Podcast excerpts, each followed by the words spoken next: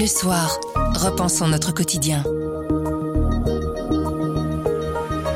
Bonjour, vous écoutez À propos, le podcast d'actualité du journal Le Soir. Tous les jours, on vous propose des analyses, des explications et des décryptages. C'est notre oreille sur l'actualité. Aujourd'hui, on vous emmène dans les meilleures expos des prochaines semaines. Mais avant, le calendrier de l'année académique pourrait bientôt être complètement bouleversé. Nous sommes le mercredi 28 septembre. Je m'appelle Pierre Fagnard. Je m'appelle Sandrine Puissant. À propos, voici l'actualité, comme vous l'entendez. Grand angle. Le futur calendrier académique commence à prendre forme. Les acteurs de l'enseignement supérieur, du sport ou de la jeunesse se sont mis d'accord sur quelques grands principes. On va les détailler avec Charlotte Hutin qui traite des questions d'enseignement pour le service société.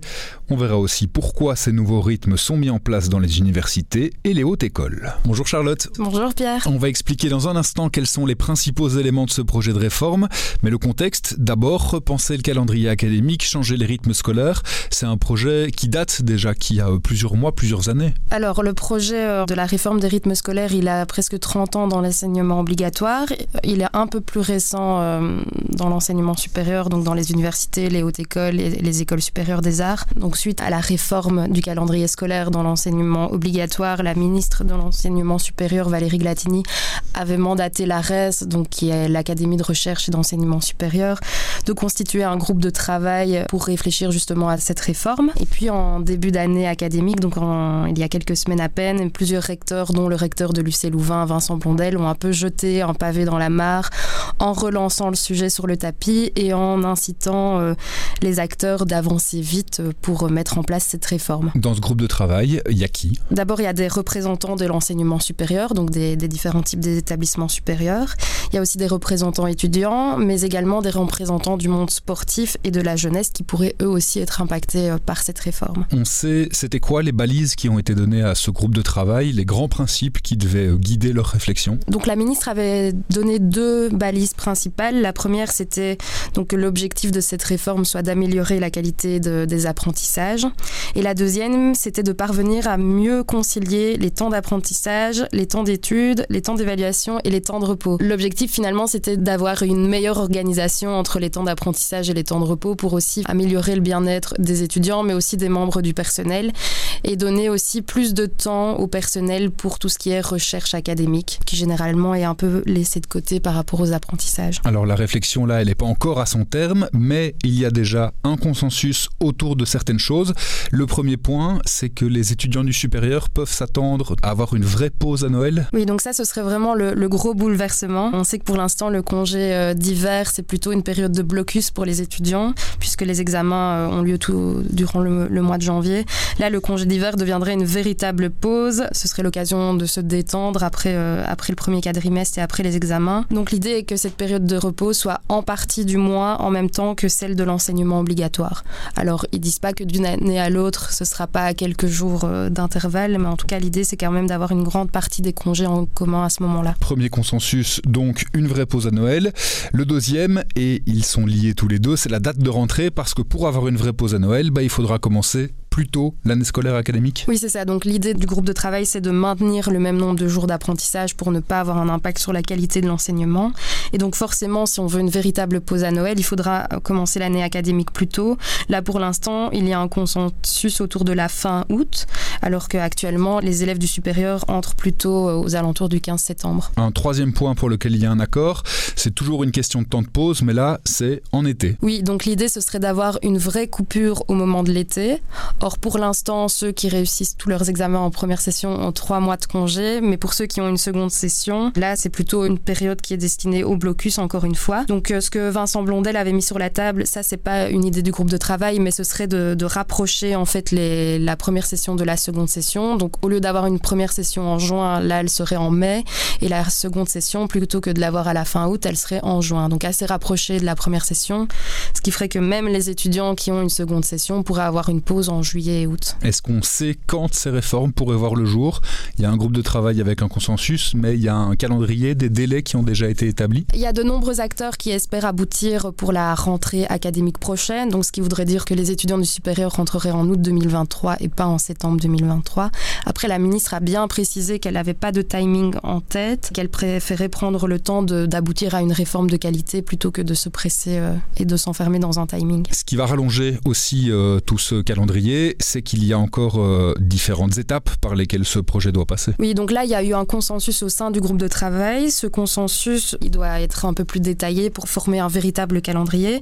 Ensuite, les propositions devront être validées par le conseil d'administration de l'ARES et ensuite, il y aura tout le débat au Parlement de la Fédération Wallonie-Bruxelles et au gouvernement parce que le calendrier académique, c'est pas une décision des universités, des hautes écoles et des écoles supérieures des arts, ça reste fixé par décret et donc c'est une prérogative du politique. On l'a dit euh, au début, l'un des objectifs de la ministre à travers cette réforme, c'était améliorer la qualité des apprentissages.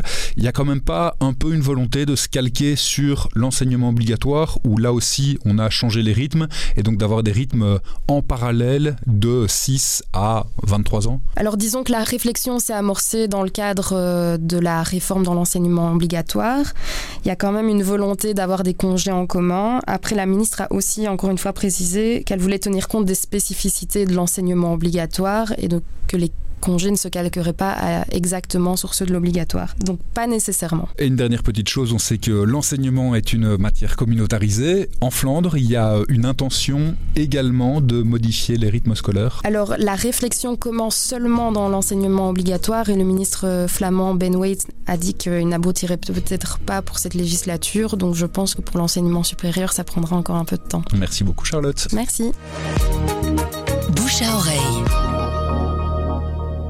Le bouche à oreille, c'est un avis, une inspiration, une recommandation et c'est livré par un membre de la rédaction. Le MAD, le supplément culture du soir, vous présente ce matin les meilleures expos à voir dans les prochains mois. La sélection est large, il y en a plus de 50, mais Jean-Marie Winans, journaliste culture chez nous, a fait le tri rien que pour nous. Il est passé dans notre studio pour nous présenter son top 3 des expos à visiter absolument dans les prochains mois. Le plus incontournable, c'est sans doute au Musée Royal des Beaux-Arts, à Bruxelles, avec Picasso abstrait. C'est une thématique qu'on traite peu, on en voit tout le temps des expos Picasso, etc. Mais il y a eu peu d'expos qui ont vraiment traité de son rapport avec l'abstraction. Ceux qui connaissent ses tableaux cubistes, etc. vont dire, mais enfin, il a toujours fait des trucs abstraits. Non, pas vraiment. Il est toujours parti de la figuration, et puis il a tordu les choses euh, pour en faire des espèces de blocs géométriques et des choses comme ça. Mais il a assez peu fait de l'abstraction pure et dure, ou en tout cas, c'est ce qu'on croyait. Un des grands atouts de l'expo, c'est qu'on va montrer beaucoup de choses qui viennent de son atelier, c'est-à-dire des esquisses, des petits essais, des maquettes, des choses comme ça. Donc des choses que d'habitude on ne voit pas. Ça se passe au Musée Royal des Beaux-Arts de Belgique et c'est du 14 octobre au 12 février. Alors, un autre choix du côté de Mons, le MAX euh, du Grand Ornus, c'est le musée des arts contemporains de la Fédération Wallonie-Bruxelles, fête ses 20 ans déjà. C'est une exposition tout à fait spéciale qui s'appelle Les Fabriques du Cœur, un titre très poétique qui recouvre à la fois le travail de tout un tas d'artistes contemporains qui travaillent un petit peu, bah oui, sur la fabrique du cœur, sur des choses intimes, sur des choses euh, fragiles, sensibles, etc. C'est un titre très poétique, comme toujours euh, avec les expositions de Laurent Buzine, qui a été le premier directeur du Max, qui revient. C'est quelqu'un qui adore raconter des histoires, qui adore la poésie, qui aime aussi des choses un peu bizarres, un peu étranges, surprenantes, et qui va mettre tout ça en forme. On va aller refouiller dans les collections avec plein de surprises en vue, et ça, ça va se passer à partir du 23 octobre jusqu'au 19 mars. Et puis mon, troisième coup de cœur, eh ben, c'est tout simplement le KMSK. Alors le KMSK, c'est quoi? Ben, C'est le musée euh, royal des beaux-arts d'Anvers. Quand même, ce musée a été fermé pendant 11 ans. 11 ans pour euh, faire des travaux de restauration. Au début, hein, comme toujours, ça devait être 3-4 ans. Et puis voilà, ça s'est un petit peu prolongé. Le nouveau musée est vraiment très très beau, tout à fait étonnant. Ceux qui le connaissaient vont redécouvrir l'ancien musée euh, un petit peu dans son jus, mais rénové sans que ça se voit trop. Quand on rentre, la première fois, on se dit, bah oui, c'est comme avant, sauf que pas du tout. Il y a notamment des œuvres d'art contemporain qui viennent dialoguer avec toutes les œuvres d'art ancien, celles de Dirk Bautz, de, de Franz Hals, de euh, Rubens, Rembrandt, etc., etc. Et puis, une nouvelle aile. On est dans le musée, on pousse une porte, et là, paf, tout à coup, on se retrouve dans un tout autre musée, qui est, lui, alors hyper moderne, hyper contemporain, dans le look architectural. Les collections mélangent également l'ancien et le nouveau. C'est là, par exemple, qu'on va voir toute la collection de James Ensor et toute la collection de Rick Waters. Et Dieu sait qu'ils en ont un paquet dans ce musée d'Anvers. Là, c'est ouvert dès maintenant. Vous pouvez y courir. À propos, c'est fini pour aujourd'hui, mais on revient demain dès 7h. En attendant, abonnez-vous, partagez-nous. Vous nous trouverez sur notre site, notre application et votre plateforme de podcast préférée. À demain.